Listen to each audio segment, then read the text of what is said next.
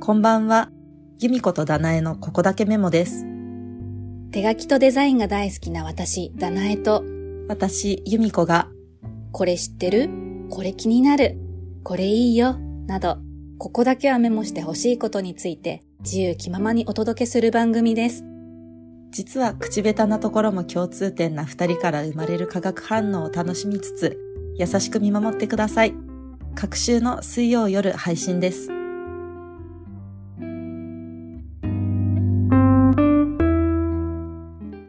ダナエさんお久しぶりです。こんばんは、久しぶりです。暑かったり涼しかったりっていう日々が続いていて、ちょっとね、皆さん体調とか崩してないですかね大丈夫ですかねそうなんですよ。うち、息子の体育祭がうん、うん。もう二度延期になって雨が続いて、ええで、やっと開催された時はめっちゃ暑くて、もう炎天下、もう熱中症になっちゃうんじゃないかっていうぐらい暑くて。うん。で、そういう何、テントみたいな屋根とかも何もないところでずーっと座ってたり立ってたりうんうん応援したりしてるから。そう。でも大丈夫でした、うちは。なんかさ、運動会とかさ、夏フェスとかってさ、こう、11月ぐらいにやるべきだと思うんですよね、私。うんうんうん暑いじゃん暑い。涼しいはずだったのに全然年々暑くなってるそよ、ね。うそうそう。いや、なんかさ、夏フェスもさ、ちょっと涼しいっていうか、冬の入り口ぐらいな時にやってさ、うんこう、ビールじゃなくて、おでんとかで楽しんだ方 が、みんななんか倒れなくていいかなって、私いつも思うんですよね。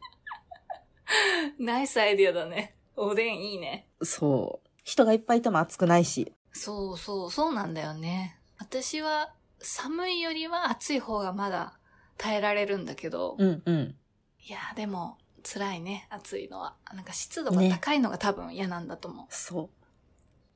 あの、最近ですね、う。うん。私、あの、通勤時に、あの、うん携帯で漫画を読むのにちょっとハマってまして、うんうん。で最近、ちょっとなんかハマった、久しぶりにハマった漫画があって、うん、その話をちょっとしたいんですけど、今日。やりましょう。うん。あの、一条ゆかりさんが書いている、プライドっていう漫画、知ってますうん、これね、知らなかったの。なんか、名前は多分ね、聞いたことあるんだと思う。普段聞いてるポッドキャストの人が、うんうん。そう話してたのか、ちょっと昔の漫画だよね、確か。違うそうそうそうそう。一条ゆかりさんといえばね、なんか多分、私たちよりもちょっと上の世代のうんうんリボンで名を轟かせた漫画家さんあ、そうなんだね。え、どうでしたこれ全部読んだの途中までとか最。近ね、全部読み終わって、おお。でもなんかずっとずっと結構続きが気になってて、ちょっと漫画喫茶で読みに行くか迷ったんですけど、うん、うまあ なんん。かもともとはもう2008年ぐらいに出た漫画なので、あの、ストーリー自体は完結してるんですけど、うん。どういうストーリーかっていうと、主人公に、あの、二人の女性がいて、で、二人とも、あの、生まれ育った環境が全然違うんですけど、うん、うん。あの、どっちもね、オペラ歌手を目指してるんですよ。あ、どっちもね。んそう。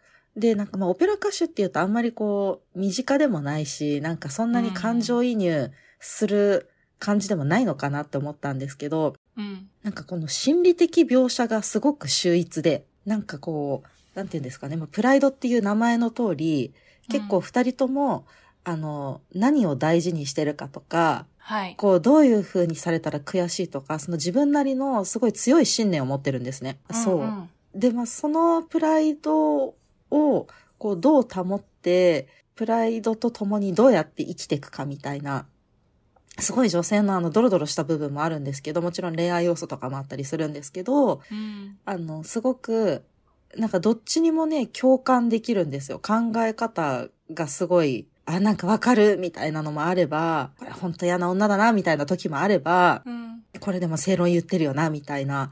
でね、いろんな感情がこう、揺さぶられて、うん。あの、ドキドキするっていう感じで、なんていうかね、あの、仕事をしていく上での結構うんうん信念みたいなのに通じるものがあって、別にオペラ歌手をあの目指してなくても、こううん自分のなんか生き方とか、あり方とか、あとまあ特に手書きとかやってる人は、まあうん例えばですけど、なんか私うんこんなにいっぱい練習してんのに、なんかこっちの人の方がこうなんかフォロワー数多いわとか、うんこっちの人の方がこんな仕事とかして羨ましいわみたいな、なんかそういうこともね、あったりすると思うんですけど、うんそういっったのと似た感情がね、その漫画にも出てくるんですよ。うんうん。だから結構ね、あーっていう感じで感情移入できて、おすすめです。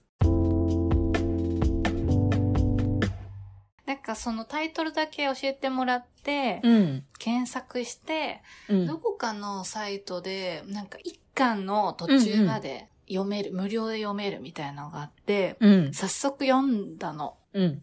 でも本当何も前情報もなしに読み始めたから、うあんなんか、何最初に出てくお嬢様みたいな子の方うんうがんなんか嫌な感じの人なのかなと思いきやうんって感じだったよね。うん。うん。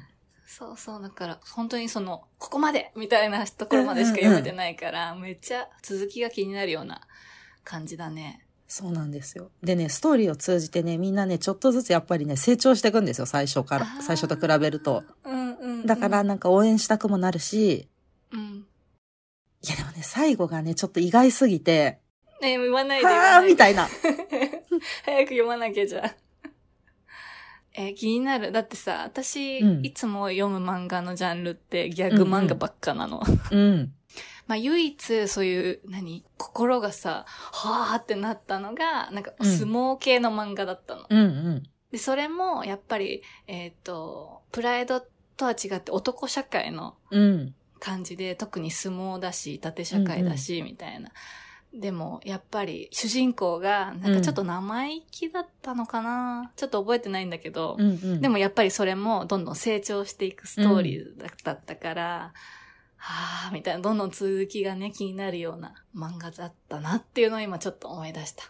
うん、これ読み終わったからもう分かってるんだね、結末がね。そうなんですよ。最後だけなんか、リピートしてすごい読んじゃった。え、そうなん、そんな感じなんだね。やばい、気になっちゃうじゃん。えっと、漫画アプリとか最近よく CM でやってるじゃん。だうんうんからその辺とか私一個もい入れたことなくて、うん。うん。だから、LINE 漫画とか、あとなんだっけ、由美子さんが教えてくれたの。あとね、ピッコマっていうやつですね。あー、ピッコマ、なんか CM 見た気がする。なんかね、それあれですよ。あの、矢沢愛のさ、うんあ、の、ご近所物語とかも読めて、そう。久しぶりになんか、え、ちょっとエモいみたいな。あと、ナナとかね。うんうんうん。いや、もう矢沢愛そうそうそ世う。代だから、大好き。えー絶対読んじゃうじゃん。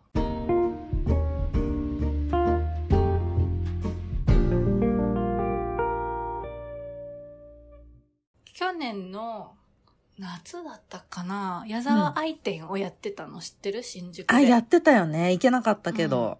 そう。で、新宿の私も気づいた時にはもう終わってて、チケットもなくなってて、はあ、せっかくあんな好きだったのになんでこんなのを知らなかったんだろうみたいなすごい悔やんでたんだけうど、んうん。 10月に横浜で同じ矢沢愛店やっ出たのへねえ。うん。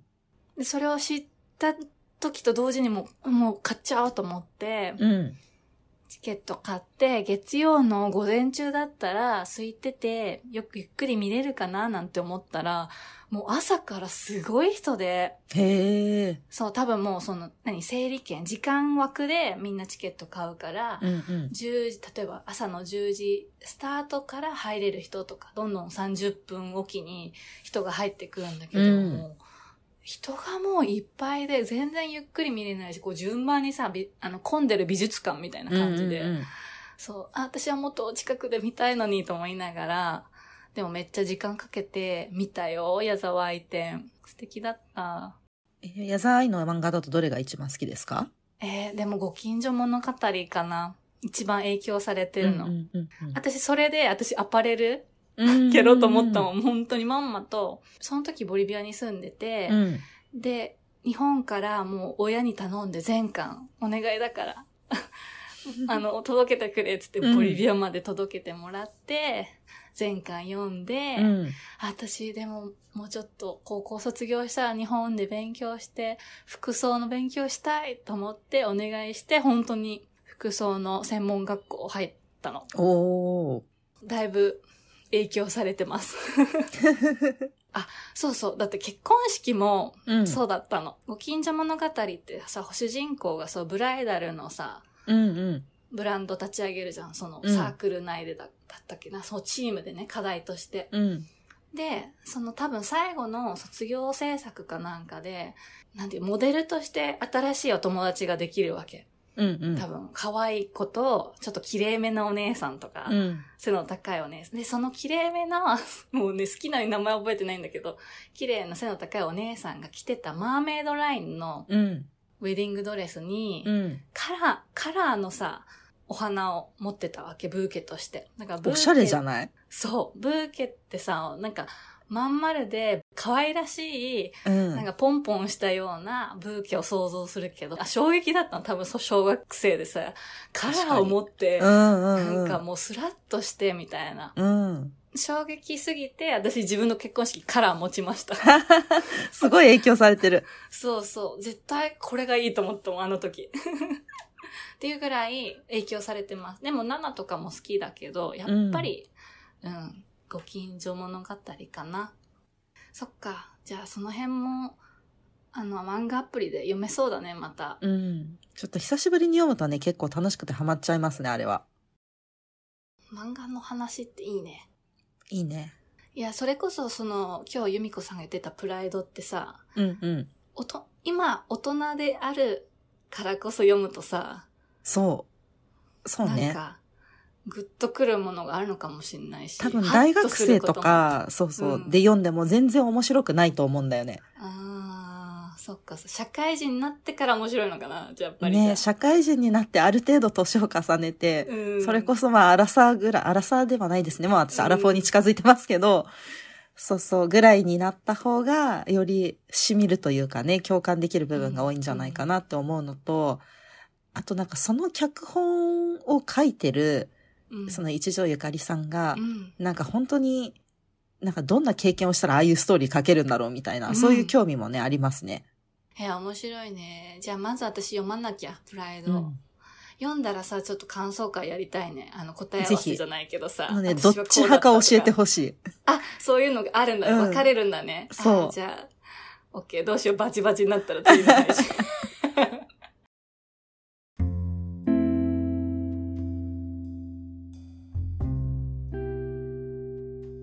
この番組では皆様からのメッセージを募集しております。ご感想や私たち二人に、これいいよ、ここをメモしてほしいと思う題材などがありましたら、ぜひぜひお聞かせください。お便りはこのポッドキャストの概要欄にあるリンクをタップして、あなたのメッセージをお寄せください。また、番組のインスタグラムもやっております。アットマーク、kokomemo.yd もしくは、ここだけメモで検索して、ぜひフォローしてください。それでは皆さん、最後まで聞いてくださりありがとうございました。また、水曜の夜にお会いしましょう。お相手は、由美子とダナエでした。